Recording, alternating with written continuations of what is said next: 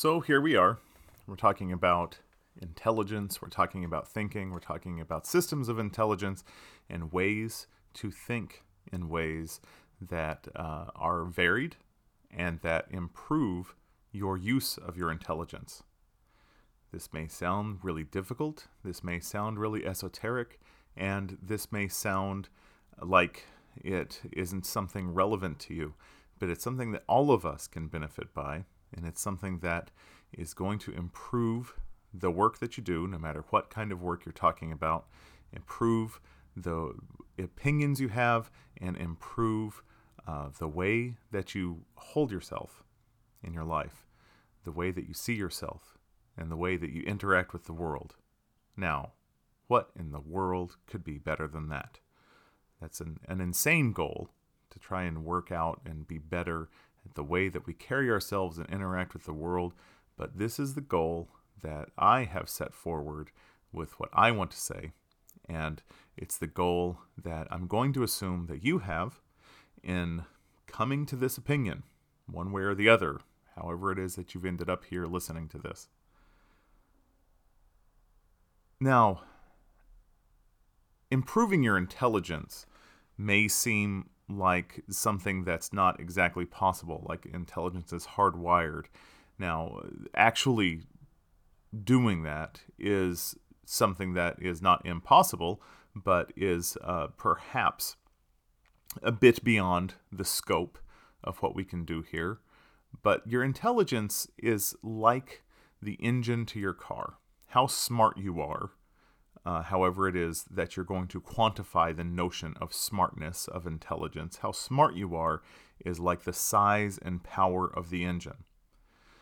There are certain things that you can do as far as mental hygiene goes that can improve the way you're taking care of that engine. And we can get into that for sure in the next uh, few lectures. And th- there is uh, certain things that you can do to improve the performance of that engine and that's thinking. If your intelligence is the size of the engine, is the power of the car, the thinking is the driver. The thinking is the way that you're imply Im, uh, is the way that you're applying that intelligence, the way that you're deploying your knowledge. Now, a lot of us tend to think that we go to school to become more intelligent or we go to school in order to know more. And I'm not super concerned with what somebody knows, with uh, the facts that they hold, with the amount of information that they're keeping and have access to inside their own brain. I think that there's not a lot of reason to be overly concerned with that in this day and age. I, I think that by the time you um, graduate and go to college, that you probably know enough you probably have enough going on in there just through your regular experiences, your regular consumption of media, your regular uh, reading, your interaction with people, and your understanding of, of the world. Uh, that's enough knowing to be able to deal with. But if you can improve the way that you're thinking, the way that you're accessing and deploying this information, uh, that knowing will build. That's going to take care of itself. That's a natural thing. That's something that every single person does, whether they like it or not. Our brains are made to soak up the world around us. And as a matter of fact, we spend a lot more calories filtering out things from the world around us just to make it where our brains are functional than we do in uh, processing and understanding that world around us. So I'm not super concerned about that. And I don't think that you should be either. I think that you should understand that if you want to know more and you want to learn more, that you need to follow your curiosity, you need to follow your interests, and you need to be reading a lot. And that's up to you. That's not something that I can do for you. But your system of thinking, the way that you think through the things that you know, the way that you deploy the ideas that you have, that's something that I think I can help you with. And that is our purpose here. What I hope that you understand coming into this is that you are aware that your thinking and your thoughts are not you. That you're aware that your feelings aren't you, and that you're aware that your idea of who you are is not you. I'm probably asking a really big favor there to have that be what you're coming in with. But it'll be a lot more helpful if you at least fake it till you make it on this stuff. Try and understand that what you think is not the only point of view, that it is not factual, that what you feel, while you, while you have a right to your feelings, and while they do tell you something, that they don't tell you the God's honest, necessary, objective truth. Sometimes they do, sure. But, you know, a broken clock is right twice a day, they say. Um, sometimes your thoughts tell you the absolute truth, sure.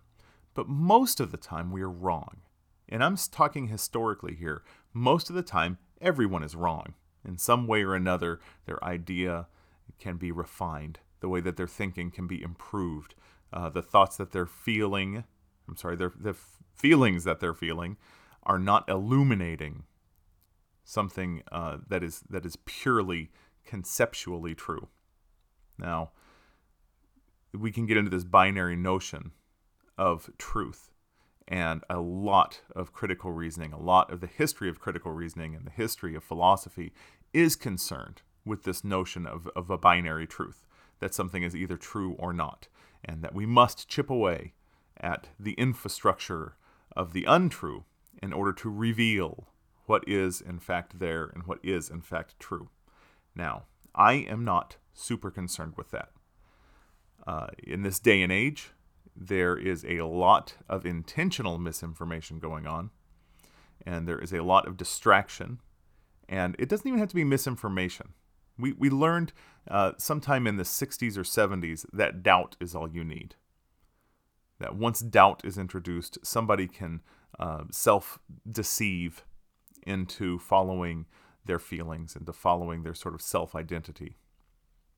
And that will allow you to ignore things like warning labels on cigarette cases and to ignore things like the statistics of gun violent deaths and to uh, ignore things like um, rules and and uh, stories about driving drunk, and to circumnavigate these notions of of truth just because you doubt them. So that that is concerning, and we are going to talk about that. But what I mean to say is that one absolute truth does not always need to be delineated. If we're talking about something like is COVID 19 a hoax or not? Um, again, the that's silly and uh, it's unfortunate that we have to be distracted into having some sort of conversation about that. But what I'm hoping to do is draw us away from that bait, draw us away from these um, uh, factual doubts, and draw us towards a system of thinking and deploying knowledge that is effective and meaningful and allows for certain shades of difference in truth. And all of this is going to be demonstrated. It sounds very esoteric, but we'll get into the nitty gritty of this and it's going to be awesome. Anyone can use their intelligence better. Anyone can improve their thinking methods. Anyone can step away from their ego about their intelligence and make more effective decisions by placing a distance there. And I am not exempting anyone here. I'm not exempting myself. I'm not exempting Einstein. I'm not exempting um, uh, any great thinker throughout history. In fact, uh, we can go down a rabbit hole of stories where great and famous thinkers were dreadfully wrong and let their egos get in the way and stopped their progress that they were making uh, with their own thoughts. Um, that would be fun. We can get into some of that. Our perceptions are not reality. This is something that the Eastern thinkers have been onto for a very long time. Um, we, we can look at Eastern and Western philosophies as two very large groups and uh, make some, some very generalized distinctions between them.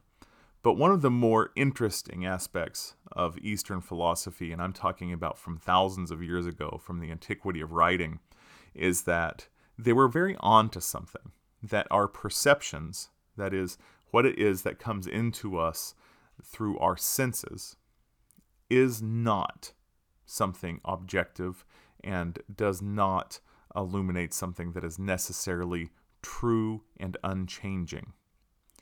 That instead, we are something that is in a very changing world. And we are experiencing a very changing world around us, where Western philosophies wanted to isolate what it was within us and what it is without us that is true and unchanging, what it is that is hardwired into our mainframe, what it is that we know for certain, and, and equating that with uh, sort of moral law, a, a sort of goodness that penetrates all of our being. The Eastern philosophers weren't super caught up in that. And again, speaking very generally here, Eastern philosophy tended to want to show the ways that the changing world is our home and that we have to be part of that changing world if we're going to be uh, comfortably interacting with it. So our perceptions are not our reality. Our perceptions feel very real. But you have to remember that your perceptions, your senses, evolved over millions of years as a survival mechanism. And you have to remember that evolution is always just enough. Evolution was not some sort of a magic wand that brought you from point A to point Z right away. There are all these sorts of different points along the way, and it's always a just enough type situation. Uh, if it wasn't a just enough type situation, there would really just be one sort of supreme animal that can think the way we do and attack the way a tiger does and swim the way a shark does and fly through the air the way an eagle does or whatever. And of course, see what I'm doing here. I'm, I'm, i have this proclivity to put um, uh, our intelligence above others, to put uh, predatory instincts above others. What did I mention there? An eagle, a tiger, and a shark, and us. I mean, those are things that we see as being at the top of the food chain and as, as some sort of superior beings by our own sort of standards. Whereas, uh, perhaps evolutionarily speaking, uh, trees have done really well. I mean, sure, uh, we've we've certainly taken a hit on on uh, the number of trees in the world, but there are somewhere in the nature of 400 billion trees in the world, which is a lot more than there are people. And trees don't really have to go out of their way to have their needs met. They stay put and they let the world come to them, and they communicate along lines of mic- mycelium under the ground, and they um, uh, communicate through the air, through their pollen, and they they chill. They chill real real good, and uh, exert very uh, little in the way of uh, influence um, from an individual tree on the world around it. But as a mass, have changed the entire atmosphere to be more um, beneficial to the species. So, yeah, trees are doing pretty good. My point is that evolution only brings you so far, and that people and our senses are limited by the way evolution has brought us here. And I don't want to spend too much time on this because it's something I've talked about before is that, you know, you, you wouldn't be scared of, of bugs if it weren't for evolution. You wouldn't be scared of flying if it weren't for evolution that um, the statistics tell us that that flying on a commercial airline is one of the safest places that you can be on the world. Um, if it weren't, if 99.9% of flights were completely safe and 0.1% of flights um, ended in a, a crash, um, we would have 400 crashes a day, and we aren't coming anywhere close to that in commercial aviation. Uh, so, statistically, you should know that you are perfectly safe in the air and that you are not going to die up there and everything's hunky dory. But instead, there are people who are scared to death of flying. So, our perception only takes us so far. Our perception does not illuminate facts for the most part. We can game our perception to better focus on facts. We can better see the world around us through our perceptions if we know what those limitations are. Many of us are just go through life unaware of this because, frankly, it's too much effort. And the environment through which we are immersed, and that, that counts the culture through where, which we are immersed, uh, also changes what our perceptions are. Our perceptions have a lot to do with our likes and dislikes. They have a lot to do with the way we see ourselves, a lot to do with how we grew up, with the values that were instilled with us, with uh, what was important to our parents, and how our parents saw themselves, and the kind of resilience that was implanted in us through our parenting. Um, for example, if, if two kids grew up and uh, just happened to, to, to be a very similar DNA and, and just happened to be a very similar like you know performance in school and sports and everything else, and one child's parents um, were endlessly approving of them, and the other child's parents were endlessly critical of them. The first kid is actually going to be a lot more ready for the world than the second. So there's all sorts of influences that go into us uh, from the get go that we can deal with now, but we can't help the fact that we must deal with it. We must deal with our our cultural um, behaviors. We must deal with our uh, the way we were raised. We must deal with the privilege that we have, or the privilege that we're missing out on. So, the same way that we must deal with all of those things, we must deal with the limitations of the way that we think. We must deal with the fact that anecdotes are much more powerful to us than statistics. We must deal with the fact that we like stories, that stories make sense to us, and that stories hold power for us. We must deal with the fact that doubt holds a terrific sway in our minds. And that that doubt is compounded in power if it points towards something that is forgiving of us, something that uh, lets us see ourselves in a better light. We can let go of the humanity of one of our fellow people if we can see enough differences, enough obvious, on the surface differences that make very little difference, you know, genetically or experience wise or, or feeling wise or anything else.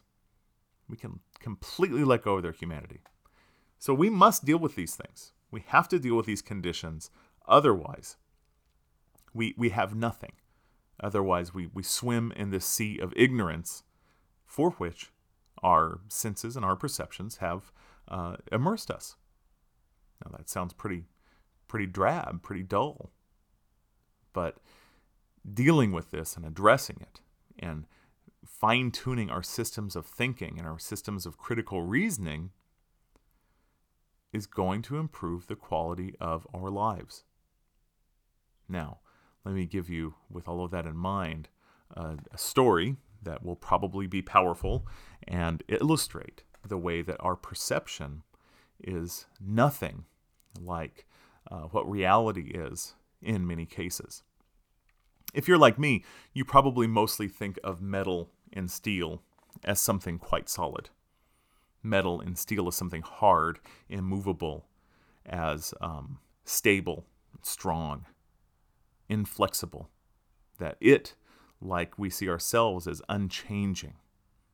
It is hardwired into our reality, metal and steel. And I rem- am just old enough to remember when it became a law in California to wear a seatbelt.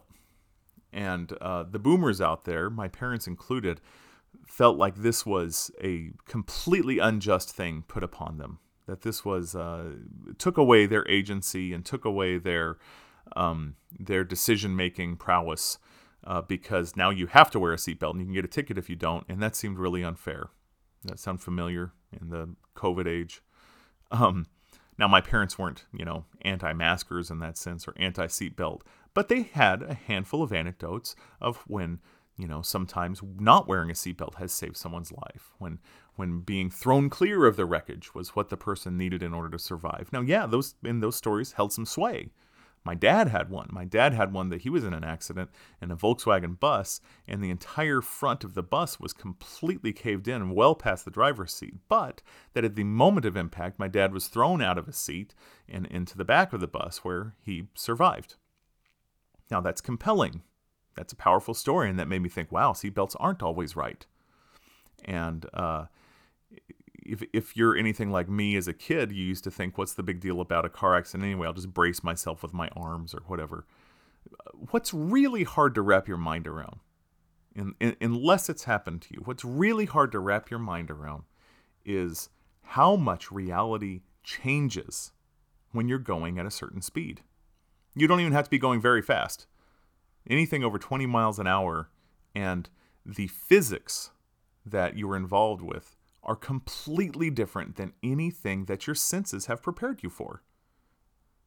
Now, difference in physics with our perception is a wonderful thing to talk about. I can get lost forever talking about the way that time and space relate and the way that time slows down or speeds up depending on how fast you're going or how far you are from each other and uh, what direction you're going that, that time literally um, changes in ways that is impossible for us to really perceive because we're just not wired that way our senses didn't need it we evolved in a way where we did not need to know that time is alterable we evolved in a way where we did not need to know that steel and metal are things that are alterable.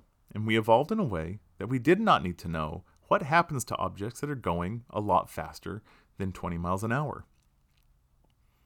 So you're in a car and you're going fast, and it does not feel like it. Your perception is very forgiving, and it brings you back to this sort of state where you understand that you're going really fast intellectually, but it doesn't feel like it. And yet, the world that you're interacting with is completely different. Now, for example, and I, I don't have the exact numbers on hand, don't make me look stuff up. I find that very irritating. For example, if you're standing at a train station and a train passes you at 100 miles an hour, it is literally shorter to you standing at the train station than it is to the person in the train car. Now, not a lot, and it's really hard to measure, and it's undetectable, but it's literally shorter to the person standing outside who's not moving than the people inside with the movement. And you're like, oh my God, is this really what we're talking about? Okay, so let me get to the story. The world around us is different than we perceive it. So, one day when I was 18 years old, my family was driving from California to Texas in order to go to my grandpa's funeral. So it's already a sad story, right? We didn't want to do this, but we're on our way and uh, we're driving through uh, New Mexico, and my dad and I are taking turns on this drive because uh, we drove all the way through the night. My dad stayed up and drove, and now it's the morning, and I'm driving, and my whole family's in the car, and it's a an old van. This is the '90s, and it's pretty empty out on this road at eight in the morning, just inside the border to New Mexico on I-40. So I'm driving, I'm in the left hand lane. I just happen to be going about 85 miles an hour. Speed limit 75, so I'm not really flipping out, but that's pretty fast. Ahead of me is a little red car, and ahead of it is a big semi truck. All of a sudden, the semi truck pulls into the right lane and throws on the brakes, and it's like we passed it going 80 miles an hour, like it came to us almost a standstill, and it, we zipped on by it. I looked at the truck as I passed by, then I looked back ahead at the little red car in front of me, and all of a sudden, I had this feeling where something was wrong. And what I felt was like I was sick to my stomach, like something ahead of me was making me ill. And I couldn't place it. Something was off about the world ahead of me, and I tried really hard to figure out what was going on. Well, it looked like a flash of lightning, and then it looked like the little red car ahead of me had somehow exploded into two pieces. That wasn't what happened. What had happened was another red car that was exactly like it was coming in the other direction. And I'm going to assume that all three of us were going at about the same speeds, which means that the two cars that were ahead of me hit each other head on while going over 80 miles an hour. And it took me what felt like a very long time to figure out exactly what looked so bad about the road ahead of me, but I just knew there was something awful. And as you can imagine, split seconds passed with all of this thinking going on. And we got closer and closer, and I realized, looking down at my speedometer, going very fast, that there was no possibility that I was going to stop. Stopping was not an option. I couldn't go to the left, there was a drop off. I couldn't go to the right, that's where the truck was. I was going to hit this car, or both cars, and I was going to be at the wheel while my entire family died. And it was shocking. It was a terrifying thought. And we got closer and closer. And as we did, the two cars, all four wheels were up in the air. Uh, as the, the power of their impact lifted them off of the ground. And it was sort of hovering there. It looked like it was in slow motion. And I had this notion that they looked light, like balloons or something, and that we could just hit them and just push them out of the way. So I didn't put on the brake, I, I put on the gas. I went fast. I wanted to push these cars out of the way, which admittedly was a really stupid decision, but here we are. And we got closer and closer. These cars are spinning in the air, they're spinning around each other. And suddenly they part they bounce off each other, one going to the left, one going to the right. And I think to myself, I'm just going to hit the fronts of them. I'm not going to hit the whole thing, the whole mess. And as I got closer and closer, I went, oh my gosh, I'm just, maybe I'm just going to hit this one and not that one. And then both cars shot out, um, just these big black plumes of smoke that filled the air sort of instantaneously in my eyes. And now I couldn't see. And I was just closed my eyes and waited for the impact. You have to understand that all of this happening in probably less than a second, I have no idea. I was able to think for a very long time. And I came to grips with the fact that this was it. I was cool. That that that that we're done here and that's okay. And I just wanted to miss the next few minutes. Well, with my eyes tightly closed, and uh, my dad yelling something behind me because he saw the whole thing from from the back seat. Um, nothing happened.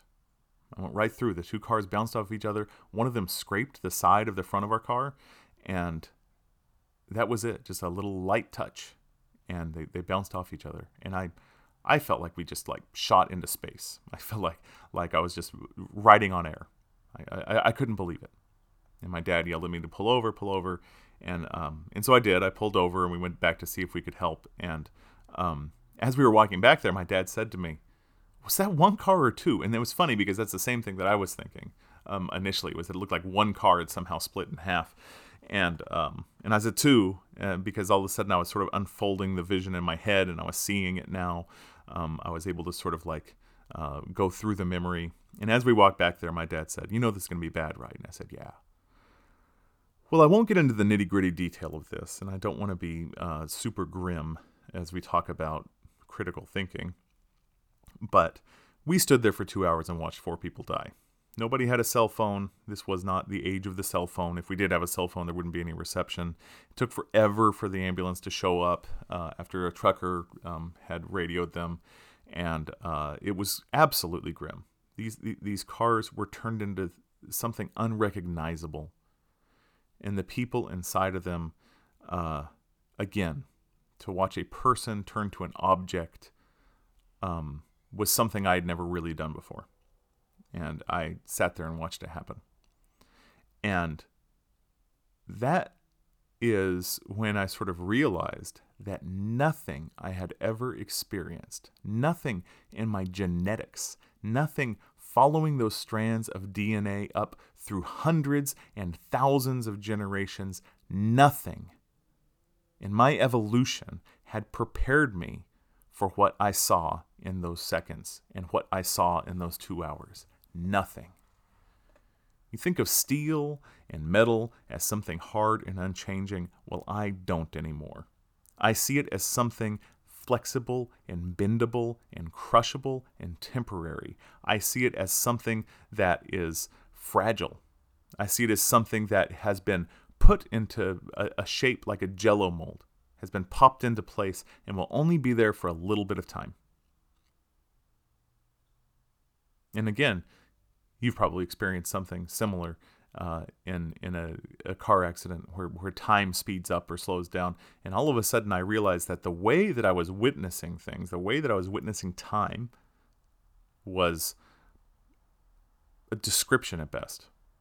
That that time was much more flexible than I thought. It's kind of like you know the difference between time when it's Christmas Eve and you you can't wait to wake up, and time when you're nervous about taking a really hard test that has a time limit on it.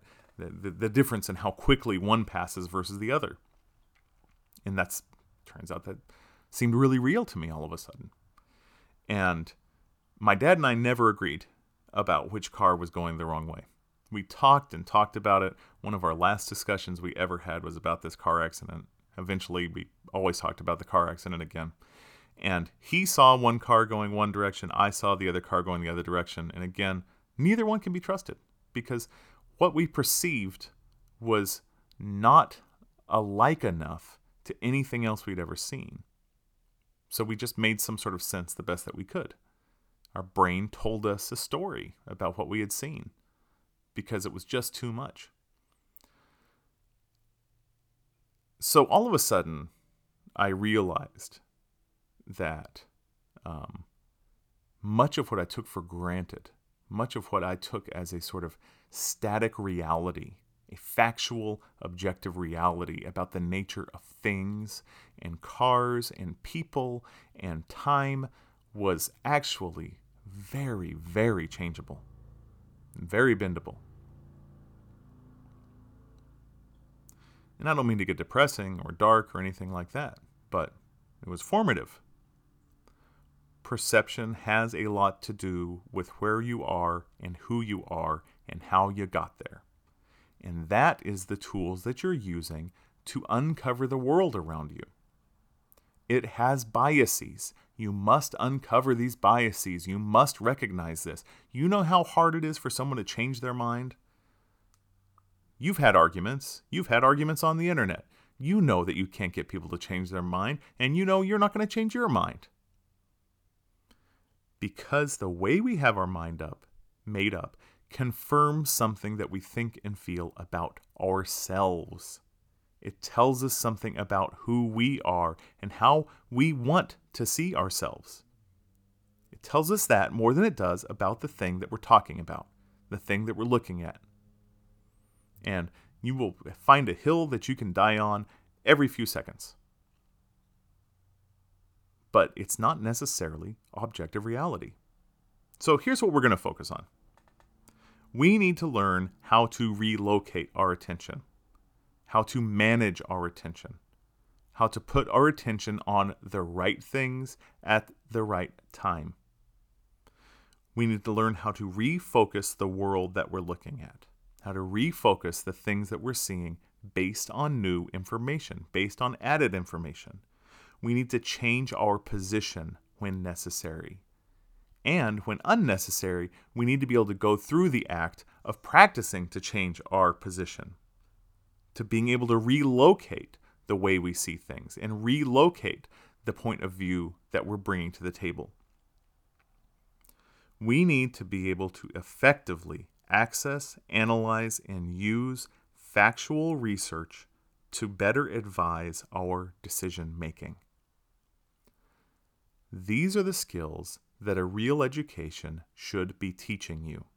These are the times that we need to step outside of our experience, outside of what we have learned through our human interactions, and into the world of the academics where we can locate the errors in judgment, the errors in perception, the errors in rhetoric that we deal with every day, and make ourselves into more effective thinkers, more intelligent people, and more uh, effective members of the world that we're a part of.